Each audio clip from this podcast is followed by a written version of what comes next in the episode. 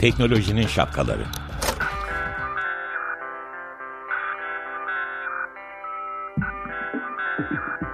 Bilgi ve iletişim teknolojileriyle güvenli ilişki için Hanu Zeytinoğlu, Murat Lostar, teknolojinin tüm renklerini, siyah, beyaz, mavi, kırmızı şapkalarını konuşuyor.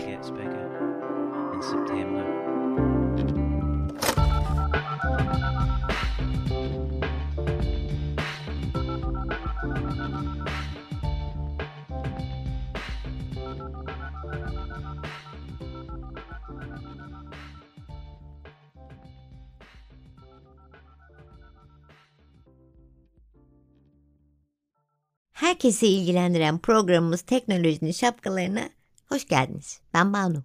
Ben Murat, hoş geldiniz. Bu sefer girişi farklı yaptım. Fark ettim. Yani herkesi neden ilgilendiriyor diye de merak etsinler dinlemeyenler. Neden? Herkesi ilgilendiriyor. Teknoloji var, siber güvenlik var. Bununla ilgili bilinmesi gereken her şeyi konuşuyoruz biz burada. Bir tane guru var, bir tane salak var. O ben oluyorum sorularımla. Sen sorularınla gurusun. Guru guru soruyorum ben.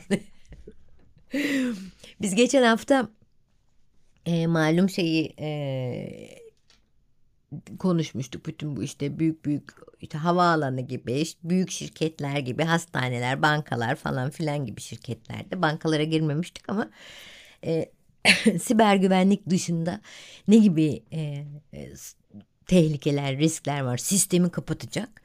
Ve bunun için ne yapılabilir derken aslında tek bir şey söylemiştik. Ey patronlar, C E O'lar, C E O'lar, sizlere söylüyorum, yedekleyeceksiniz. Ay bu da gider. Yani şöyle bir şey de var. Bankaysan mesela bir tane alarm sistemiyle çalışmayacaksın. Ya da işte bir sürü, iki tane, üç taneyle biri çalışmazsa öbürü çalışır diye falan. Yani özet olarak böyle stepne. Arabanın arkasındaki stepne var ya, bir de o stepne her zaman sağlam olacak. Stepneyle hayat yürümez. Buna gelmiştik. Fakat benim merak ettiğim şu oldu. E, insanlar var. Ya insanlar illa şeyi gelen e, ne derler bir linki tıklayıp siber saldırıya yol açmıyor ki. Ya fişi çeker, kopar, keser, keser. Bilmiyorum yani. O nasıl olacak? Buyurun. Çok böyle neresinden başlasam bakışı attı bana Murat Lostar sevgili dinleyiciler. Yani insanlar bunu yapar. İnsanların yapmasına engel olmak lazım. Evet. Yani bunu en iyi sen bilirsin değil mi? Yani aslında yok sen de çok iyi bilirsin Banu. Eski mesleğin bankacılıktan biliyorsun. Şöyle bilirsin. Ee, bir tarafta İşte mesela bankada da öyle değil midir? İşte parayla ilgili işler için vezneciler vardır. Veznenin parada para almak, para vermek, saymak ve bunu bilgisayar sistemlerine işlemek gibi bir yetkisi var. O insan cebine parayı atıp mesela suistimal işleyebilir mi? Yapabilir teorik olarak. Buna engel olabilir misin? Doğrudan engel olamazsın. Ama tespit edebilirsin. Korkutabilirsin. Korkutmak işin hukuksal tarafı, sözleşme tarafı vesaire vesaire. Nasıl tespit edersin? Bunun için de bir teftiş ekibi var. Teftiş ekibi ne yapıyor? Hiçbir işlem yapma yetkisi yok. Yani girip bankadan kendi başına bir lira çekemez. Kendi şahsi hesabından bahsetmiyorum. Bir işlem yapamaz. Ama veznedarların, bankadaki neredeyse tüm ekibin ne yaptığını hiçbir kısıtlamaya tabi olmadan izleyebilir, bakabilir, görebilir ve dolayısıyla da dönüp aa işte bak burada şöyle bir şey olmuş deyip tespit edebilir. Dolayısıyla bankanın zarara uğramasını engeller, öyle değil mi? Bilgisayar sistemleri için de aynı şey geçerli. Yani biz e, yeterince büyük e, bilgi işlem altyapılarında rolleri öyle bir belirliyoruz ki ki belli bir e, matrisimiz var, bir tablomuz var. Şu rolü yapan kişi aynı zamanda bu işi yapamaz diye bir takım hmm. kırmızı karelerimiz var. Yapar ee, yerine yapamaz sizin e, biçtiğiniz evet. şey. Çünkü hedefimiz ne? Bir şey yapanla orada bir hatalı ya da suistimal seviyesinde, suistimal anlamında yapılan bir şeyi fark etmesi gereken kişinin aynı insan olmaması gerekir, öyle değil mi? Orada kırmızılarımız var. Yani çok basit bir örnek vereyim. Yazılım ekibi geliştirdiği yazılımla yazılımın farklı davranmasını sağlayabilir. Planlananın dışında davranmasını sağlayabilir. Örnek verelim. Ee, sen bir yazılımcısın ve bir, diyelim bir süpermarkette bir yazılım şeyinde çalışıyorsun. Ve orada e, şöyle bir şey var. İşte her, gittiğin zaman telefon numaranı giriyorsun ya marketlerde. Hı hı. Marketlerde telefon numarasında senin telefon numaran girildiği zaman yazılıma bir parça ekledin. Sana özel yüzde seksen indirim yapıyor. Şimdi yazılımsal olarak bu mümkün mü? Evet, mümkün. mümkün. Ama bu yazılımda iz bırakır, öyle değil mi? Bu izi alabilecek olan kişi de canlı sistemlere yazılımı yüklemekten sorumlu kişi. Hmm. Biz teknik olarak buna DevOps diyoruz. Development Operations ya da işte geliştirme operasyonları dediğimiz bir rol var bilgi teknolojilerinin içinde. Canlı, sis- can- Canlı sistem dediğim şey e, ana işte buradaki örnekte diyelim e, mağaza sistemi. Hmm. Neden canlı diye ayırdığımı söyleyeyim. Genellikle büyük şirketlerde bu sistemlerden aslında üç tane bulunur. Yedek hariç konuşuyorum. E, demin söylediğim canlı dediğim İngilizcesi production, fiilen iş yapan, çalışan, işi yürüten sistemler. İkincisi test amaçlı kullanılan sistem. O da canlı veri yoktur. Orada böyle sahte deneme verileri vardır. Hmm. Bir tane de yazılımcıların yazılım geliştirirken rahat rahat bozabilecekleri, deneme yapılacak yapacakları sistem. Ama aslında production dediğinin o, onun şeyi olması lazım. Evet, ona sistemi aktaran ve orada mesela yazılımcılara o ana canlı dediğim, production dediğim sistemlerde hiçbir şekilde yetki verilmez ya da verilmemesi gerekir. Sırf bu nedenle. Yani insandan, e, insan kaynaklı hatalardan ya da insan kaynaklı suistimallerden yapıyı korumak için böyle ayrımlar yapıyoruz. Peki, ama burada şunu anlamadım. O ayrımı anladım da böyle üç sistem olduğunu anladım da e, bu production dediğim bölümü e, de yapılacak olan hatalar ya da riskler nasıl? Orada da işte yine birbirini yedekleyen bir takım başka başka farklı farklı roller var orada. Şimdi aslında belki e, ilk programlarımızda konuştuğumuz bir üçlemeye izninle sana hatırlatayım. Dedik ki bir yapının, bir sistemin e, güvenli olabilmesi için aslında üç şeyin bir arada çalışması gerekiyor. Teknoloji, süreç ve insan. Hı. Teknolojiden kastım ne? İşte yapılan yazılımlar ya da güvenlik yazılımları, kontrol eden yazılımlar vesaireler. Bunlar yazılımlar. Süreç dediğim işin nasıl yapılacağının tanımı. Üçüncüsü de elbette insanın doğru ve düzgün davranması. Ama bu üç aynı zamanda birbirini belli ölçüde destekliyor. Sanki böyle bir tripod, üç ayak üzerinde ayakta duran bir fotoğraf makinesi gibi. Hani biri tümüyle kırılırsa sistem çöker ama biri biraz kısa kalırsa üç bacak öyle sallanmadan durur yine fiyanda olsa. İşte benim demek istediğim bu production dediğin yerde aslında insan var. Var, ister istemez her yerde insan. İşte ben de aslında en baştan şeyi demek istiyorum. Yani bu insanla ilgili e, nasıl bir... E, artık eğitimden geçmek durumunda şirketlerde bu insanlar. Sadece işte bir, sizin verdiğiniz siber güvenlikle ilgili eğitimler değil. Fişi yanlış çekme. O fişe dokunma. Gibi onu şimdi, demek şimdi istiyorum. Şimdi seni anladım. Tamam. Bunu şöyle yapıyoruz. Süreç mesela burada devreye giriyor. Bahsettiğimiz fiş çekmek, senin işte kendi bilgisayarının fişini çekersen bundan sadece sen etkilenirsin. Kimseye bir şey olmaz. Evet. İşte gidip yazıcının fişini çekersen sadece o yazıcıyı kullanmak isteyen insanlar çıktı alamaz. Gelir bakar, takar fişi, devam eder. Ama sistem odasının içindeki sunucuların fişini çekersen o zaman geçmiş olsun, doğru mu? Hı. Bunun çözümü için bunu sadece insanla çözemiyorsun. Çünkü insan yeterli olmuyor. Buna karşın ne yapıyorsun? Diyorsun ki ben kritik sistemler için birbirini yüzde yüz yedekleyen, mümkünse coğrafi olarak birbirinden en az seksen kilometre uzak kuş uçuşu. Örnek verelim, biri İstanbul'da biri Ankara'da iki ayrı sistem kullanıyorum. Hmm. Ve insana karşı da yani. Bu insana karşı da işe yarıyor. Hatta sistem odasına girişte bir kere zaten herkesi sistem odasına sokmadığın gibi başka kurallar koyuyorsun. E, sistem odasını kim temizliyor? Temizlenmiyor. Hı.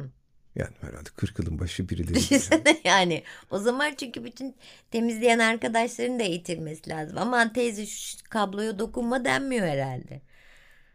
Evet, benim dünyamda böyle bir şehir efsanesi anlatılır. Hemen kısa izinli parantez içinde söyleyeyim. Ee, işte bir hastanede işte çocuk yoğun bakım bölümü var. Ee, Perşembe günleri orada e, sağlıkla ilgili ciddi sıkıntılar oluyor. Bebek ölümleri oranı artıyor, şu oluyor, bu oluyor vesaire. Bir türlü çözemiyorlar. Haftanın günüyle de bir ilgisi yok. Sonra bakıyorlar, bir gün birisi diyor ki ben burada bir nöbet tutayım bakayım ne oluyor. Nöbete giriyor, şey, bakıyor öyle köşede oturmuş bir sandalye ya da işte kamera sisteminin öbür tarafında.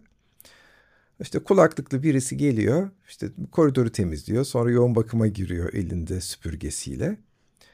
Sonra küvezlerden birinin fişini çekiyor, kendi elektrik süpürgesini takıyor, orayı süpürüyor. İşte tam tam bu işte demek istediğim, evet. Sormak istediğimde. Yani... İşte oraya sokmuyorsun temizlikçiyi yani. Böyle önlemler ya da orada yapılabilecek bu tür e, hatalara e, karşı başka bir e, uzaklıkta bir yedek operasyon yeri kuruyorsun. Evet. Yedek bir sistem odası kuruyorsun. Ama bu izin ver çok hızlıca teknoloji, süreç, insan üçlüsünü sana anlatayım. Lütfen. Ve evimizden bir örnek vereyim. Şimdi evimize hırsız girmesini istemiyoruz. Hı. Kimse istemez. Bunun için ne yapıyoruz? Bir takım teknolojiler kullanıyoruz. En basit teknoloji ne? Kapı. Yani kapın yoksa zaten herkes yol geçen anı gelir geçer. Kilit. İşte alarm. İşte panjur. Hani bunların hepsi birer teknoloji, doğru mu? Fakat bu teknolojilere sahip olmak seni hırsızdan kendi başına kur, kur, şey yapma, korumuyor. Çünkü sen evinden çıkarken kapını kilitlemiyorsan, daha da komiği kapını çekmeden çıkıyorsan kapı teknolojisi seni korumayacaktır. Dolayısıyla evden çıkarken kapı çekilir diye bir süreç yaratmak gerekiyor. Evet. Ama işin içinde bir de insan faktörü var. Evde diyelim işte bir yardımcım var. Kapı çalınıyor. Hırsız geliyor. Hoş geldin diyor. Kapıyı açıyor. Ben diyor buradaki televizyonu almaya geldim. O kişi de buyur al deyip televizyonu kendi eliyle veriyorsa senin televizyonu korumak için koyduğun teknoloji ve süreç hiçbir işe yaramıyor, öyle değil mi? Benim hayatımda bütün bunlara örnek olacak insanlar var, başına gelmiş. Çok zor bir hayatım var. O zaman bir anlat ama bir müzik arasından sonra mı anlat? Anlatayım sonra. Tamam. Okey. E, ama senin bu üçlemeyle ilgili söyleyeceklerin bitti mi? Çok konuşurum ama şimdilik duraklayalım. Peki. Bugün ben bir şey istedim. Böyle biraz herkes desin bunu. It's my life. Bon Jovi. Bon Jovi, it's my life. It's your life.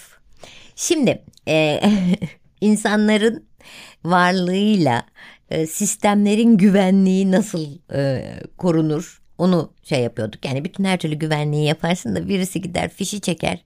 E, onun yerine elektrik süpürgesinin fişini takar. Bütün sistem çökeri konuşuyorduk. E, Murat Lostar da burada dedi ki aslında bir e, üçlü, üçleme var. E, üçlemenin birincisi teknoloji, teknoloji süreç, süreç ve insan. Ve insan. Ve e, evimizdeki güvenlikten bahsettik. Kapı. Kapı gerekiyor ama kapanması lazım falan filan derken bir tanıdığımız, ortak tanıdığımızın yaptığı bir şey aklıma geldi. Kendisi böyle çok güvenlikli yaşamayı e, istiyor ve bunun için de tabii ki iyi bir kapı almaya karar verdi, evine gitti. E, kapı şirketi demiş ki siz bu demiş, e, siz demiş böyle demiş bir e, tehdit falan mı alıyorsunuz? Niye? Çünkü bunu ancak işte bir takım konsolosluklarda falan bu kapıyı kullanıyorlar demiş. Neyse bu bir düşük modeli aldı. Sonra kapının ee, konsolosluk ya da büyükelçilik olmadığı için. Sonra ama bir hafta sonra evine hırsız girdi. Çünkü camını açık bırak, bıraktığı için ve alarmı olmadığı için.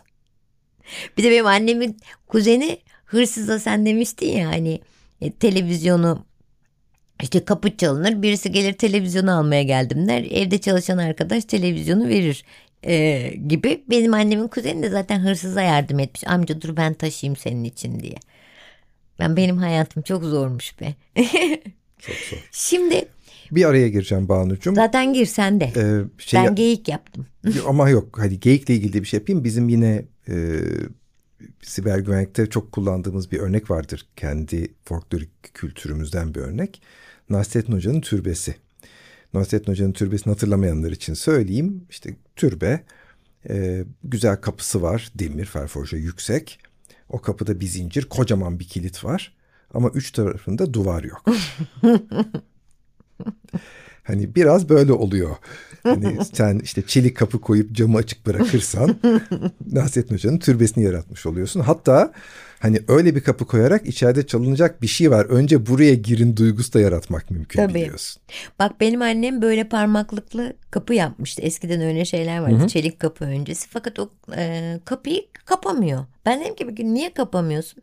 Kapamayınca dedi ya evde sanırlar ya da içeride önemsiz bir şey yok. İçeride önemli zannederlerdi. Bak hırsızın zekasıyla dalga geçiyor ona. İyiymiş değil mi? Evet ama yani rahmetli annenin evine bildiğim kadar hırsız girmedi değil mi? Yok. İşte bak demek işe yarıyor yani. Peki bu insan, insanlarla ilgili yani bu burada zaten yapılabilecek bir şey yok yani. Değil mi? Ya eğitimi vereceğiz tabii. Ee, ama benim bahsettiğim gerçekten teknik eğitim değil. Yani bizim verdiğimiz, senin verdiğin daha doğrusu eğitimler değil. Normal da yani burası bir hastane, burası da çocuk, bu da kuvvet. Buna fişini çıkartmayacaksın eğitimleri mi vermek gerekiyor? Ne oluyor? O orada? Eğitimler işe yaramıyor. Yani hani e, bir bireye parmakla göstermeden söylüyorum. Hani bir insan bir şeyi yanlış yaparak bir şeyi bozabilecekse o şeyi yanlış yapan bir insan oraya geliyor. Dolayısıyla bunun çözümü felsefi olarak şeyden geçiyor her zaman. Ee, e, hani eğitim vesaire tabii ki veriliyor. Ama sen teknoloji ve süreci geliştirerek insanın da hmm. yapacağı hataya şey yapıyorsun. Engel olmaya çalışıyorsun. Ya ben şeyi hatırlıyorum. Ee, Birisi çağırdı yazılım geliştirdiğim yıllarda çok eski zamandan bahsediyorum. Ee, bir hata bulmuş yazılımda. Bak dedi şimdi yazılımda böyle işte bir, bir yere bir şey girmesi gerekiyor. Yukarıda da başlıklar yazıyor. Yukarıdaki başlığa tıklarsam sonra üçüncü başlığı aşağı doğru çekersem sonra da sol alt köşe, köşeyi köşeye üç kere X yazarsam program kilitleniyor dedi. Ben de yapma o zaman dedim. Yani oraya bir tane muhasebede bilgi girecek. Hani hesap kodu açıklama rakam girip enter tuşuna basacak. Onun yerine bunları yapınca bozuluyormuş. Yani ay bak, onu nasıl bulmuş? Ha işte bir kese altın verin bir ay, üçte sinir. Kırbaç çıklasın gibi o fıkradaki gibi oldu. Yani hani yani birileri bunu akıl edebiliyor. Biliyorsun dünyanın en küçük hacker'ı diye kabul edilen bir bebek var. İşte bir yaşından küçük. Eski bir e, Windows sürümünde bir hata varmış. E, parola olan alana e, yanlış hatırlamıyorsam bin yirmi dört taneydi. bin yirmi dört tane hane yazarsan Windows'da bir hata ortaya çıkıyor ve parola girmeden Windows'a girebiliyorsun. O yıllarki eski sürümünde. Ee? E, bir yaşındaki bebek de hiçbir şey bilmediği için böyle bir parmağını bir yerde basmış on dakika o tuşa basılı tutmuş. e tabi bin tane aynı harf yazılınca içeri girmiş. Yani dolayısıyla insanlar bunu yapar mı? Bir yaşındaki bebek bile yapar. Senin teknolojiyle, süreçle aslında bu yapıyı kurgulamana ihtiyaç var bana. Evet, demek ki e, neymiş? Sizler e, insana zaten öyle yapıyorsunuz da e, insana karşı olabilecek işte bu fiş riski gibi riskleri de e, düşünenlersiniz siz bir taraftan. Hı hı. Hı hı, dedi. Yani öyle olmak zorundayız çünkü hani. Ee, hani her o kadar hani konuşamıyorum farkındaysan. Hayır, konuş. Biraz önce stüdyoda benim yaptığım şey yani. Ben söylemeyeyim utanırım. Kapıyı stüdyonun kapısını açmaya çalışıyorum. Abanıyorum. Yumruk, omuz falan açamıyorum çünkü çünkü kapının düğmesi var ya. O düğmeye basınca açılıyor. Yani burası da stüdyo. Şey yatak odası kapısı değil ki yani sonuç olarak tabii ki bir şey olması lazım. Onun için aynı işte bak ben burada elimde şeyle e, duvar yıkmaya kalkışacağım imdat kapalı kaldım diye bir düğmecik. Sevgili evet. Dinleyiciler ben böyle Banu'yu izliyorum. Kapının üzerinde değil duvarda bir düğme var manyetik bir kapı şu anda içinde bulunduğumuz stüdyo. Ve Banu'nu açmak istedi ve işte itiyor. Ee, Banu'ya dedim ki bas it. Basit. Basit. Tabii ben önce e, neye basacağımı da bulmam gerekiyordu. Neyse, böyle şeyler olabiliyor sevgili dinleyiciler. Demek ki neymiş, biz insanlar isteyerek ya da istemeyerek hatalar yapabiliyormuşuz, yapabilirmişiz. E, ama bunların e, daha e, zararsız e, hatalar yapabilmemiz için de önlem almak Murat Lostar gibi adamların e, işi. Siz de yani rahat olun. Onlar buna çalışıyorlar. Bize daha az hata, riskli hatalar yaptırmak üzere çalışıyorlar. Haftaya tekrar birlikte olana dek hoşça kalmıyorsunuz, hoş kalıyorsunuz. İyi haftalar.